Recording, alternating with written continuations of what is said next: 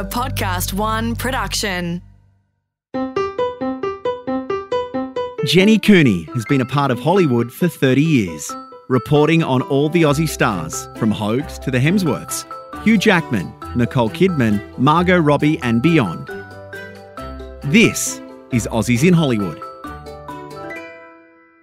So earlier this year, I was sitting next to Paul Hogan at the G'day USA Gala in LA, and I was trying to convince him to do this podcast.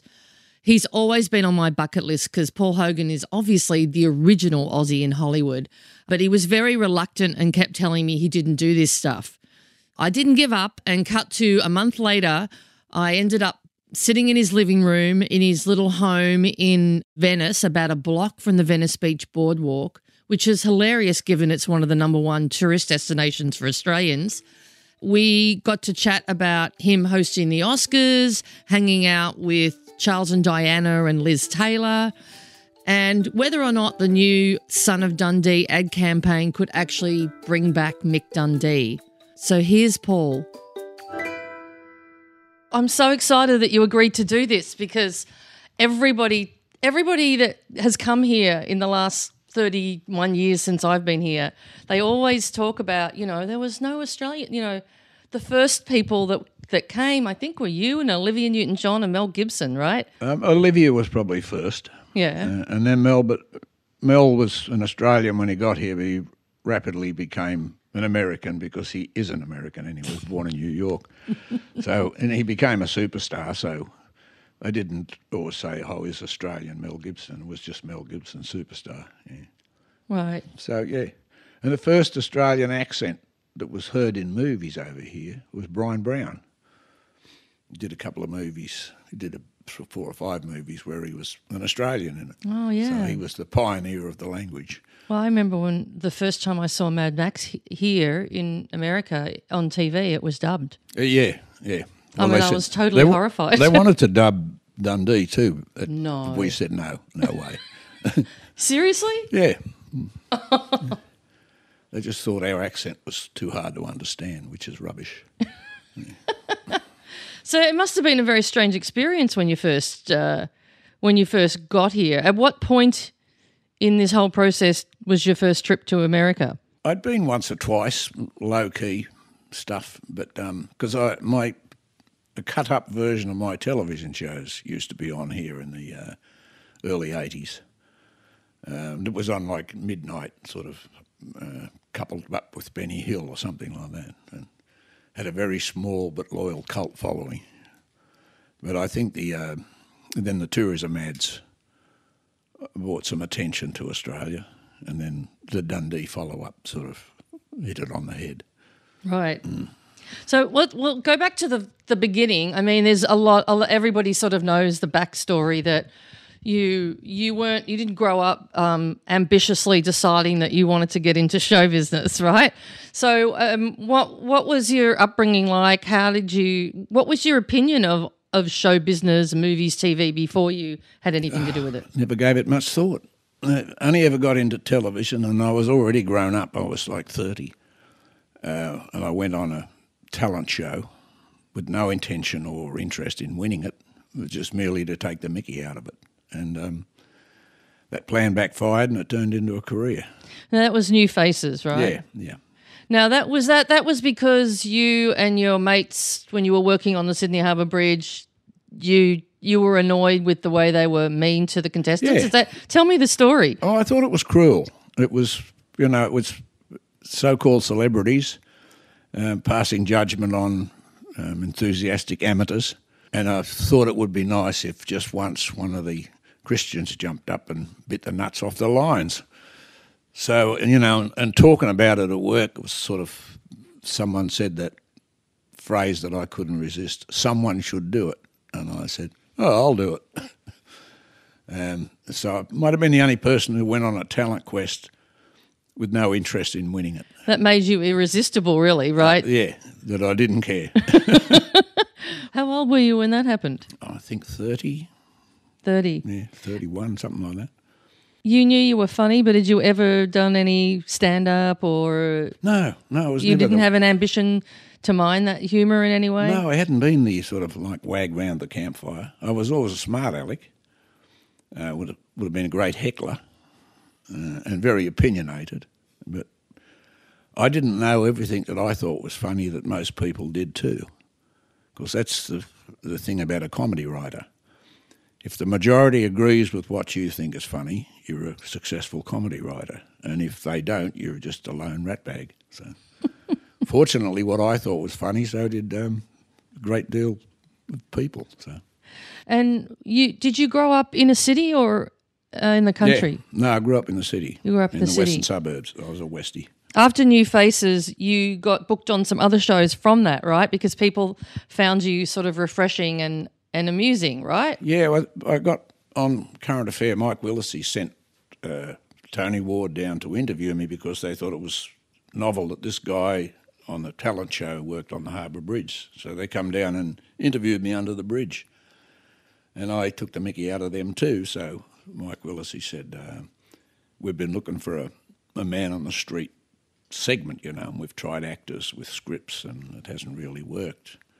Would you be interested? And I said, Show me the script. Said, and I said, uh, No, I can see why it didn't work. and Willesee thought, Oh, he's a smart aleck, this will work so I used to come on Current Affair like uh, occasionally and give the man in the street opinion about what was happening in the in the world. But that was where you met John Cornell, right? Yeah. Well, he was. Was the, he the producer? Of He was current? the producer, and uh, it was him that sort of said that knew what to do with me and said, you know, you shouldn't be doing bits here and there. Is everything you say what just comes to your head and you think of it, you write it down? I said, no, I just think of it. He said, Well, start writing it down because you should have your own show. And turned out he was right. So he, he, he saw more potential in me than I did. And um, we shared a sense of humour, so on we went. And I was happily able to leave the bridge. And what did your family make of it? Because you already had a Yeah. lot of you had Yeah. your kids were I had four not kids. little. Yeah. I At the time, right? Four kids then. Slightly embarrassed, no doubt, but sort of uh, just went along with it. and I liked the fact that I wasn't off going to work. I was at, always at home and available. At what point when you were doing the show did you uh, really feel this like the, this passion like Oh, laughter did that, you know. When you sort of get a room full of people or you're on television and you think something's funny and you sprout it out and everybody laughs, you sort of think, oh, this is great. What a good job. I'm getting well paid and my job is to make people laugh, forget about their troubles. And sort of, it, it occurred to me it was the perfect job. But I was still, somewhere in the back of my mind, I was thinking, I'm a rigger.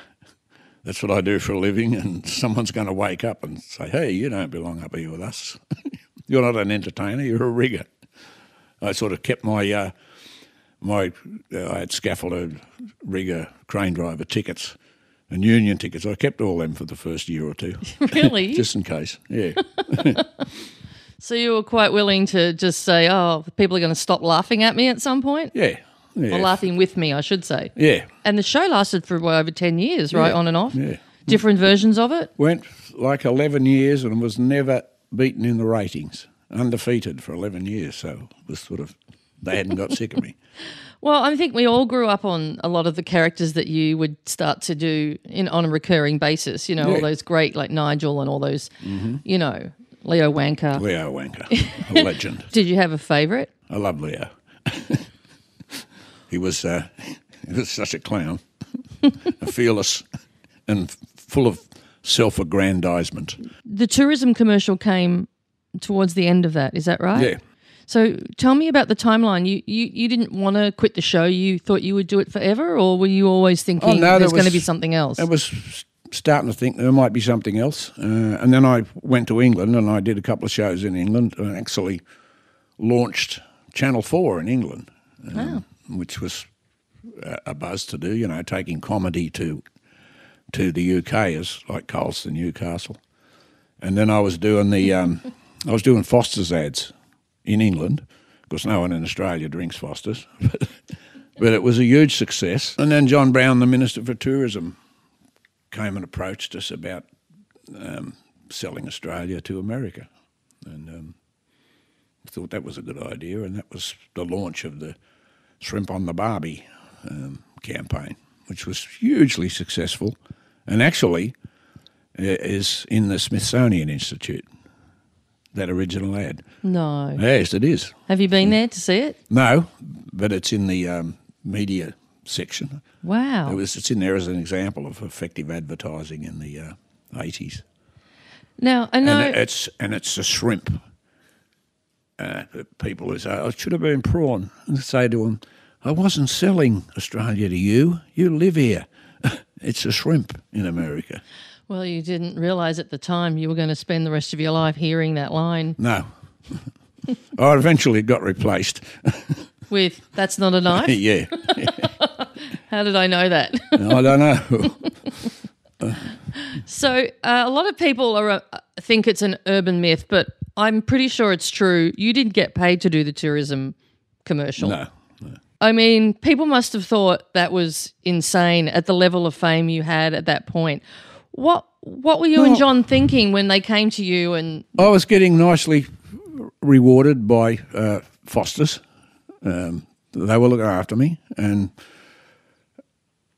the idea to, uh, with, with, as with John Brown said, you know, to, to push it past Parliament virtually was a sort of one of the ways of demonstrating that it wasn't some rort for me to get money out of advertising was to say I won't charge you for it. As simple as that. but it actually turned into the most brilliant thing you could have done because it introduced you to the American public in a huge way, right? I mean, Oh, your show had already been airing in America. A little bit in, in obscure places and like midnight. And the tourism ads didn't go all over the country either. No? No. By travelling here and doing tourism promotion, that the idea came to me for, for Dundee. So, yeah, talk a little bit about that. Uh, How how did that come to you? Like you you were over you were in America Yeah. promoting Australia. Yeah. No, it's, Where did the germ of the idea come from? Just was- you being it was going to be a sketch. I was in New York and it was sort of like totally overwhelmed by the by the size and the scope and everything of New York. And I started in my head to write a sketch with Hoges in New York, and and then I thought, no, he, Hoges is a, is urban, and it should be someone from the bush, and sort of. So I made up the character, and I virtually wrote the uh, the American part of it before I got back to giving him a background. wow. It was just uh, it was the attitude that I found, or the curiosity people had to me when they were talking to me, uh, and their view of Australia. And I thought, well, I'll give them a, a romanticised, uh, colourful view of typical Australian. And it was kind of probably you had the experience, and I had it a little less thanks to your film, but the Americans really were very ignorant about uh, do you have kangaroos down the main street in town? You know, Absolutely. We, you know, it, was green on the map and it had kangaroos and a koala flew the planes. And that was about it. And mm, some knew Olivia Newton John. so you went back to Australia and you told John about your idea. Was that what happened? No, I wrote it first. Uh, its sketch turned into like an hour and a half long. And then I went back and said, I've got this idea for a movie. And he immediately jumped on it. And we knocked the screenplay into shape with uh, Ken Shadie and, uh, and John.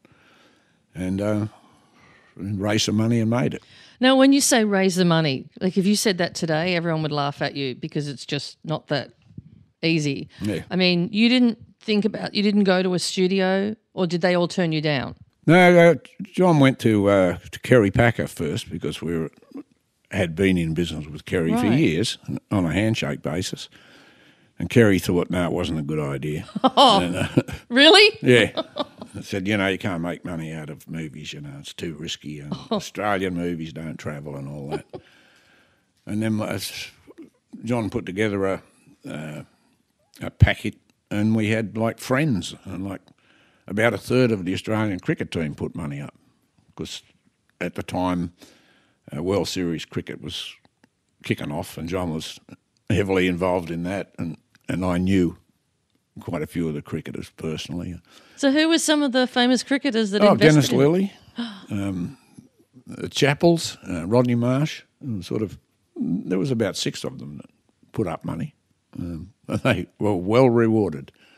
Wow. And I then- never heard that before. Yeah, and word got around. Then a mate of mine who was a stockbroker in uh, Queensland got in touch with me and said, oh, I can raise the money. And sort of, if you want, how much do you want? And we said how much we wanted, and it just rolled in.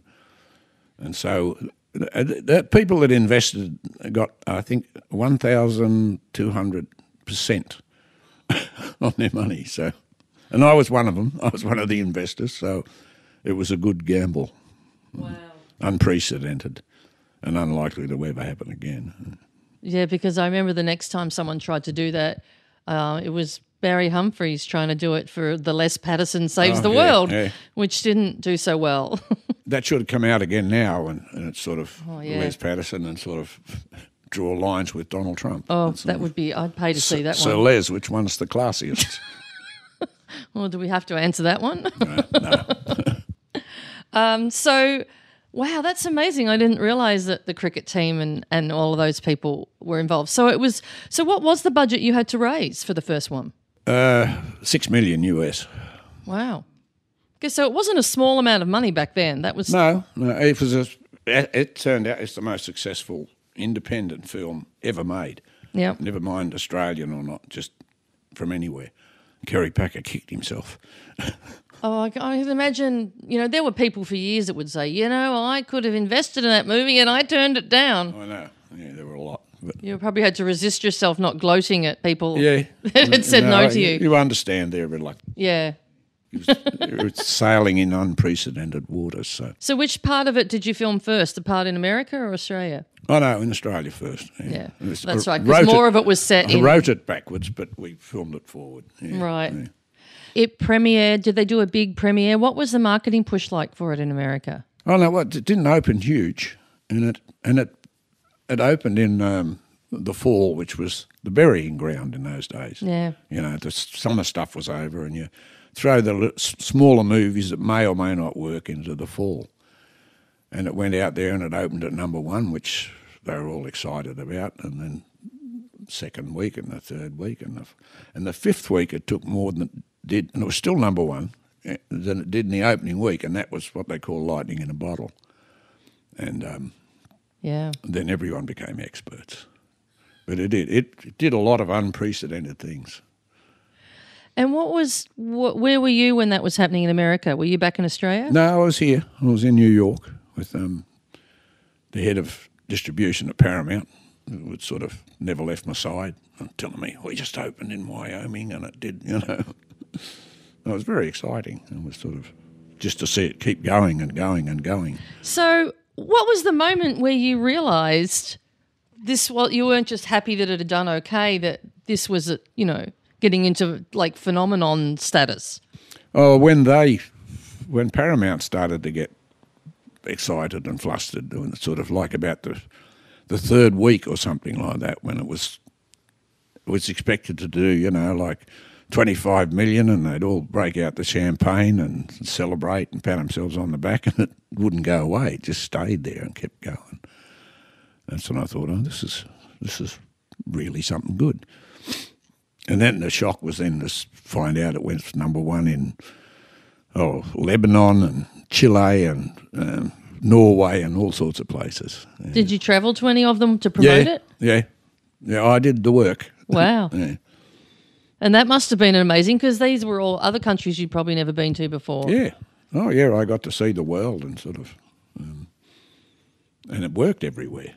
So why do you think that is? Why do you think Mick Dundee worked in countries that we you wouldn't have even thought of when you were making it? I think it was easy to associate with him. One, he wasn't um, he wasn't um, Robert Redford, and he was a simple sort of naive country guy, not stupid but naive, and he went into the big, biggest, scariest city in the world and sort of sailed through it. And I think, like a farmer in um, Lebanon, sort of thought of himself the same way. He could sort of like he could handle that. Yeah. Uh, It's, it's hard to say. I think that's important to point that out because he, the fact was he was smart, and you know Yeah. that that's what you could you know he he he didn't just go into situations and be a dumb blonde about it, so No, to speak. no, he was smart, but he was also naive. Yes. Yeah. How much of Paul Hogan's in Mick Dundee? Yeah, as he started out as Hoges in New York, so he was a countrified version and sort of, and um, he had a lot of my feelings and things like that, my sense of humour. But uh, I wouldn't be diving on the back of crocodiles and stabbing them in the head and doing stuff like that. And I assume then that almost immediately Paramount said, well, we have to make a sequel. Oh yeah, yeah, and I was reluctant to, but Really? yeah, my son, my older son, helped talk me into it because he was really keen about it, and we sort of, he sort of sold me the final line of, but you can't leave Mick Dundee in New York. He's got to come home. And I said, oh yeah. So he and I worked on a on the second one. That must have been um, really special to get to, to work with your son on the screenplay. Yeah, yeah. Well, he he, had a, a a similar sense of humour to mine, and um, yeah, it was fun to work with. And then um, you shot the second film and even bigger success, right? Oh no, it didn't do as much as the first one, but it still went number one all around Yeah. the world. But it went out I don't the, know if any sequels ever really. but it went out in the summer, so it made all its money really quickly, and then got swamped in the the other big blockbusters. But it was still hugely successful. Yeah. and when did you have your health challenge? Was it in between the two films? Or Uh, yeah, it was it was a cerebral a hemorrhage? cerebral right? hemorrhage. Yeah, that was when the first one was about to be released. Oh my God, seriously? Yeah. Well, That there's good weird. timing. Were you lying there going, yeah, just my luck? no, and it just was such in such pain that I didn't really care what was going on, and it didn't last long. It went away. It was a apparently a defect in my brain, and a blood vessel burst. But it, lucky me, it burst in the back of my brain where I don't use it, so it didn't do any lasting harm, and uh, it should never recur, and it hasn't. You know. wow. The gold, you won a Golden Globe. Do you remember that night? Were you there? No, I didn't go. You didn't go. No, no. I'm not much of an awards person. no. Uh, but then you wound up hosting the Oscars as well as being nominated. Yeah, that was cool, and that was also was couldn't possibly happen anymore. I didn't have to rehearse, and I didn't have to have a script or anything up on the auto cue because the producer then was Samuel Goldwyn Jr., part of the Goldwyn family, and he'd seen Hogarth, as he was calling me, on television. He said, "Oh no, he's a funny guy. He'll be all right. Don't worry about it." So there was no auto cue. There was no, and they all had auto cue, you know, was sort of people looking at me like I was a freak. And they following me around, Dustin Hoffman and um, Dom DeLuise he, he, doesn't, he didn't have anything written down. As I said, it was funny, but I've never been invited back. Well, you were co-hosting, right? It was Goldie Hawn and Chevy Chase Yeah, as well. yeah. What did that mean? Just the three of you came out at different points, or were you together? No, together? most of the, I did the opening. Uh, you know, the standard come out and you do five or ten minutes and introduce uh, the night and give you do your bit. And I did and took the Mickey out of it terribly. Yeah, I, I saw clips of it, and you uh, you kind of pointed out to everyone that things weren't going to be pretty if you didn't win because Yeah. you'd come the longest way. Among other things, right? yeah. Yeah. and t- telling them how to conduct themselves to try and make the show more entertaining. but it worked well. You know, got laughs in all the right places. Did you look out in the audience that night and see people that you couldn't imagine that you would be in a room with? Yeah. What were some of those moments? Oh, it was just sort of like, this is surreal, but I can't let it distract me.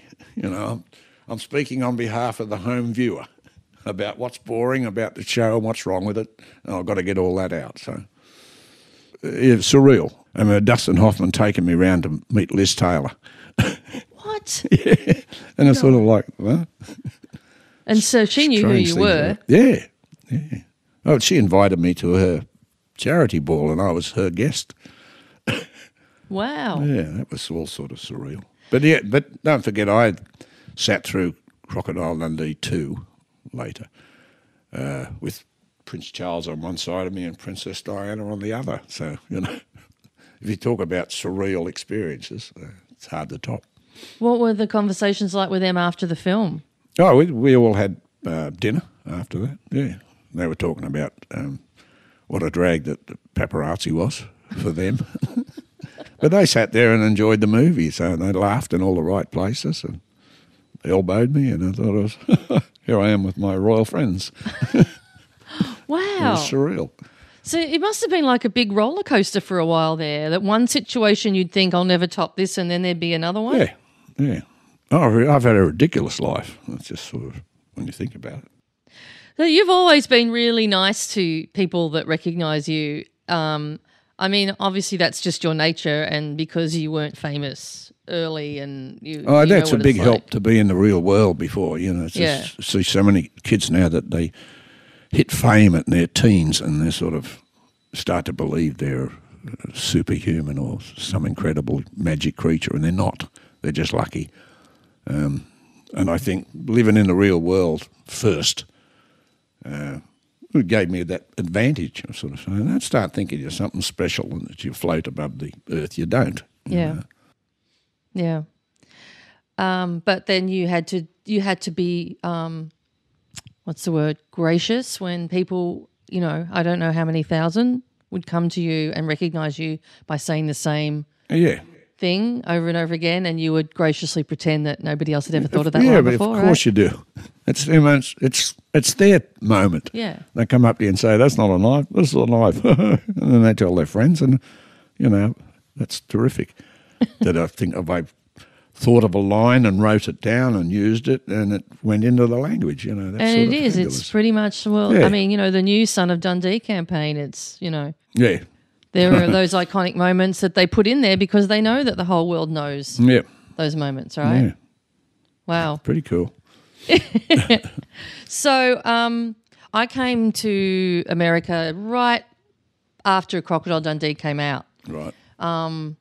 And I was actually working for Phyllis Diller, the comedian. I don't know Oh, if you yeah. remember her. I was Yeah. her personal assistant for No, I do years. remember Phyllis. I met her at the Logies when I was a journalist for Oh, TV right. Week, and Oh, she cool. brought me over here. So that was my my incredibly lucky, amazing start. And then I came back, fell back into journalism after working for her for a few Hmm. years. But I never met hardly another Australian those first, you know, three or four Yeah. years I was here, and um, people were all I had to do was go into a bar and loudly order a drink, and everybody in the bar would quote Crocodile Dundee to me and would then start saying, and is it true you have, you know, kangaroos? And I'd say, oh, yeah, I get a kangaroo to school in the morning. Oh, yeah. And they believed every gotta do it. line, right? I could, I would look at them waiting for them to start laughing and realize, oh my God, they're No, buying this. They're Like, buying it. so you really uh, coloured the, you know, what everybody thought of Australia for a long time. Yes, and, and a lot of people were upset about that. A lot of um, uh, solicitors and stockbrokers and hedge fund managers and sort of were annoyed at that image, thinking we're all who. But when they got over here, they played it to the hilt. I, I thank you for all the free drinks I got. As I say, we are wild and colourful people. You know, we're not just regular folks. And to this day, I think, you know, the accent is still part of the reason why people love our accent so much is Yeah, and it was sort of like ashamed and shuddered on at home. You know, I know there was even when the tourist ads that the powers that be didn't want me to do the ads because of this horrible accent, and it was only Bob Hawke who said, you know, what's wrong with his bloody accent? that turned the final sort of, oh well, go ahead. and it's, I don't know how many times over here that people have said they love the accent or it's charming, you know, and it's it was only shuddery at home. well when you have uh, and now we've got all these. Every second person, your superstar is a is an Aussie. In watching shows, and it's sort of like we knew about Hugh and Chris and, and so many others, and Nicole and Naomi, and not to mention Margot Robbie, who was sensational. Mm. But it was of like what Hawaii Five O, the guy on that. I didn't know he was in Alex. O'Loughlin. Yeah, and most of them are you know when you talk about their early days they look at you and they say you know you you did it and and i think that that opened Yeah, I think they look at me and say, "Well, he did it, and he's not very talented, so so there's no reason we can't do it." I haven't set an impossibly high bar, you know. Um, not exactly a legendary actor. well but i also think it was because prior to that um, you had to be an american you know you Yeah. if you were australian you could only get work Yeah. if you Yeah. changed your accent And and, you had to pretended be- to be. Anthony LaPaglia was here not long Oh, after you, yeah. and he had to completely lose. Well, the two he LaPaglia lied. brothers. Yeah, and they Yeah. sort of nobody knew they were Australian. Oh, he had to lie in auditions about where he was from because he didn't want to go into that whole. Oh, I heard a little bit of your accent. Yeah. No, and if you don't tell them in advance, they don't hear it. So No, that's true. no. So you you had two of the biggest movies, you know, back to back. So I assume then everybody thought of you more as an actor than uh, a comedian or a comic actor. Yeah, actor. And so were were you in that system where you were getting lots of scripts and lots of offers? And Yep. what did you decide? You you know, how did you decide to handle it? I never set out to be an actor anyway. I thought comedy was what I loved doing and, and doing my own thing. I got spoiled because I, I'd had 10, 12 years in Australia of doing my own material and doing what I thought was funny. And uh, that spoils you so that you, you know, other people's scripts you don't get excited about. And I didn't want to be a, an actor. And I passed on all, all, everything that came, mostly because it wasn't funny. And I went ahead and I made um, uh, the next movie I wrote was Almost an Angel, and I wanted to do that because that was come out of my head, and um, it, it was okay, but it wasn't a, nothing like a huge hit or anything. And then uh, I always wanted to do a western, so I wrote um, Lightning Lightning Jack. Jack and cast Cuba in it, who's a great kid, and um, and just had the time of life doing it. Um, wasn't didn't do it for the money or the sort of or to be uh, win an Oscar or something because I'm not much of an actor. I mean, my friend Gary Oldman's an actor, and, and he's a good actor, and I wouldn't even aspire to do the stuff he does. I heard that you turned down Ghost. Was that true? Yeah, that's one of the most famous ones that I turned down. Yeah, Was it because it was not? I didn't think it was funny enough. because it wasn't a comedy? No.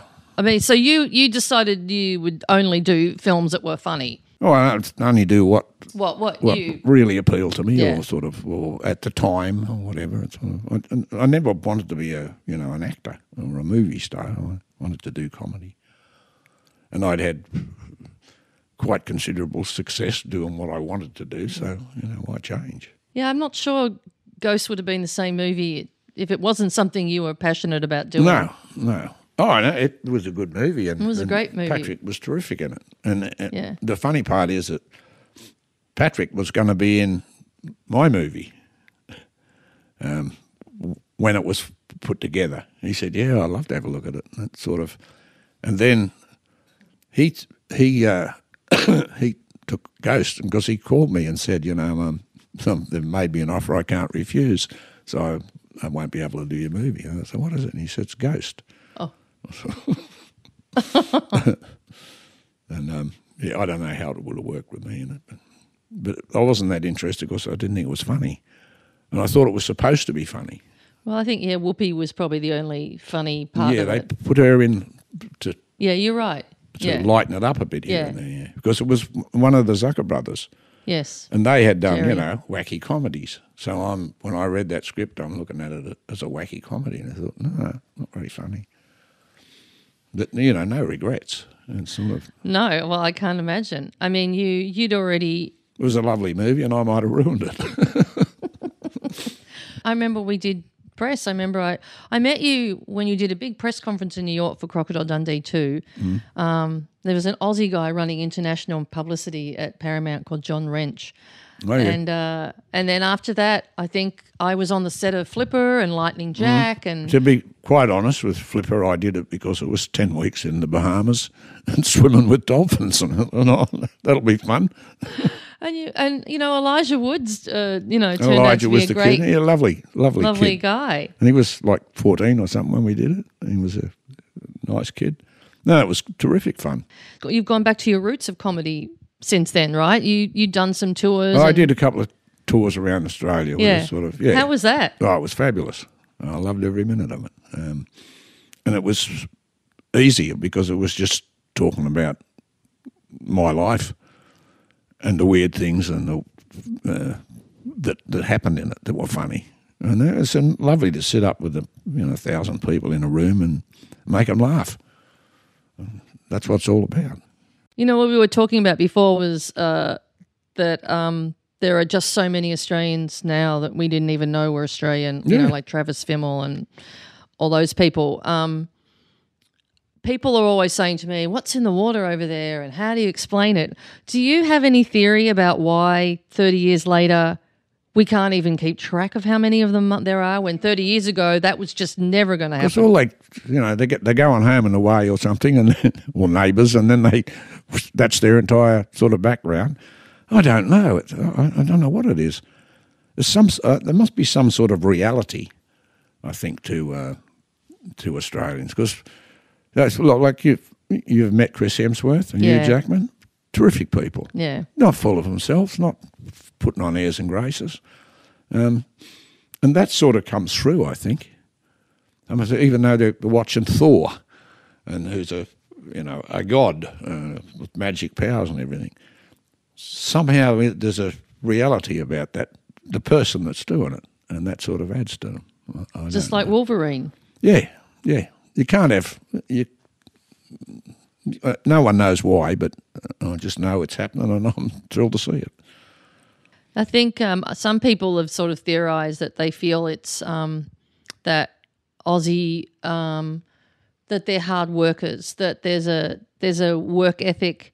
Um, I've heard a lot of directors who've said that they prefer to cast English or Australian actors because they know they'll show up on time, there won't be any antics, they work hard.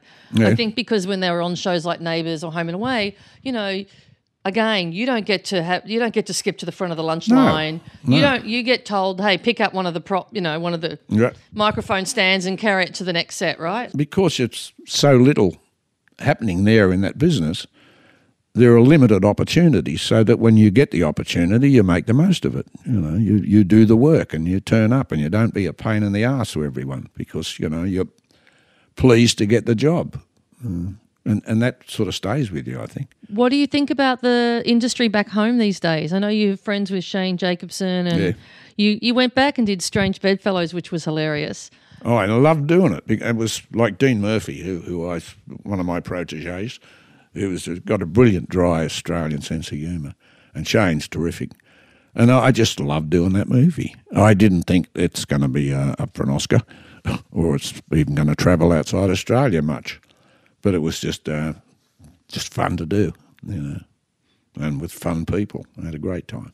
How long have you lived in the United States? back and forwards since uh, late 80s or something. Yeah. More time here than there. I've moved back home, go back home a lot, and I moved back there for three or four years in, uh, uh, when was that? Early, late 90s, early 2000 or something. And then moved back here. And so now I've got this American son, so who has all his friends here and his music here and uh, is reluctant to move. But, you know, So you would move if it was Oh, just you, yeah, for sure. absolutely. So the reason you've been here so long is just circumstances of family and Yeah. and Yeah. and all of that. It Yeah. wasn't.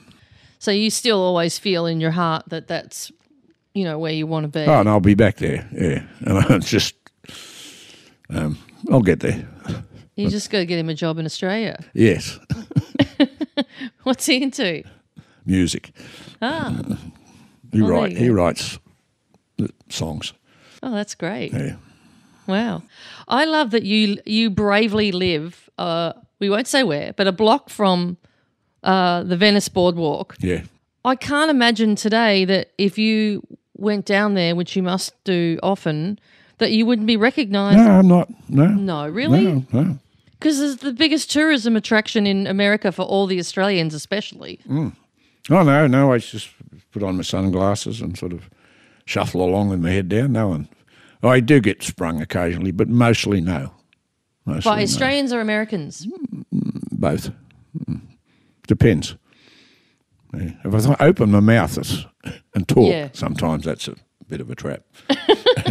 But at least you're not wearing an Akubra hat or anything. Uh, no, no, so no, it's not like, you know. no. I'm not. I don't, don't go down there in the Dundee outfit.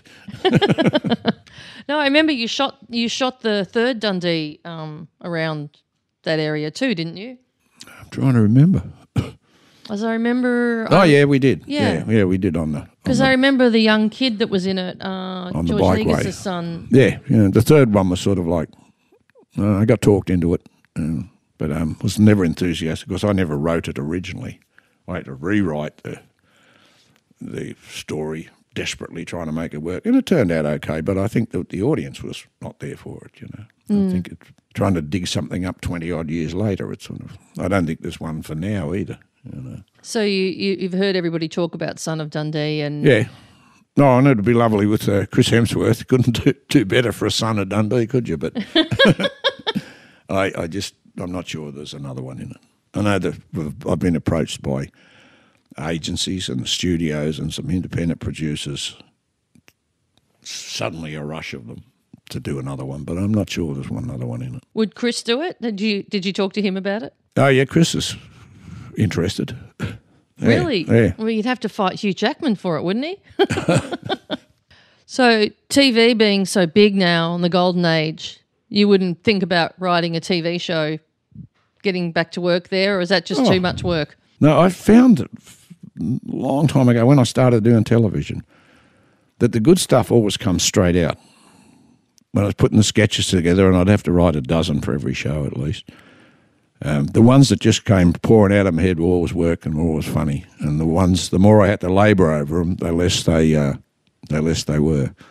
So it's the same with the movie thing. I think it's sort of like, oh, this is a good idea, and it all pours out. That's going to work if you've got to sort of work at it, like the third Dundee, you've got to sort of try and make it work, and eh, it's never as good. Any regrets? What about? Career? No, Nothing. no, no, none at all. Well, that's pretty amazing too. If I had regrets, a giant hand should come down out of the sky and smack me to the ground and say, What do you want? no, no, I'm just just been extraordinarily lucky. Luckiest man on the planet. Well, I hope we get to see you in something soon. Sounds like you're you're not giving up yet. No, not yet. No, but don't care. Yeah. and seeing you at G'day is lovely because it feels like you're part of that circle of the beginning and Yeah, going I- all the way through to the new I invented the word. G'day. yeah. I didn't start. I can't take credit for the G'day USA thing, but but I take credit for the word. Mm. And then so you're the original at there at G'day. You and Olivia Yeah. and sometimes Mel and and then we and then you get in, you get to meet the the Margot Robbies and the oh, Yeah. Yeah, it's excellent. Luke Hemsworths. Yep. All the newies. So you're the one that says welcome. Well, what's the word for goodbye so we can say that? There's no there's no equivalent to g'day for goodbye. No. See ya. See ya. There you go. See ya, Paul. Thank you so much for doing Aussies in Hollywood. It was really lovely after all these years of knowing you to, you know, hear you tell your story. You've inspired so many people and you're so loved and it's great to hear it all. That's nice. It's true. Prob- probably hated in some circles too, but you know, Oh, who cares? right cue. oh, Here here's your my dog, puppy. Henry. Oh, hello, Hello, Henry. Henry. Walkies. Oh. All right. Well, thanks very much.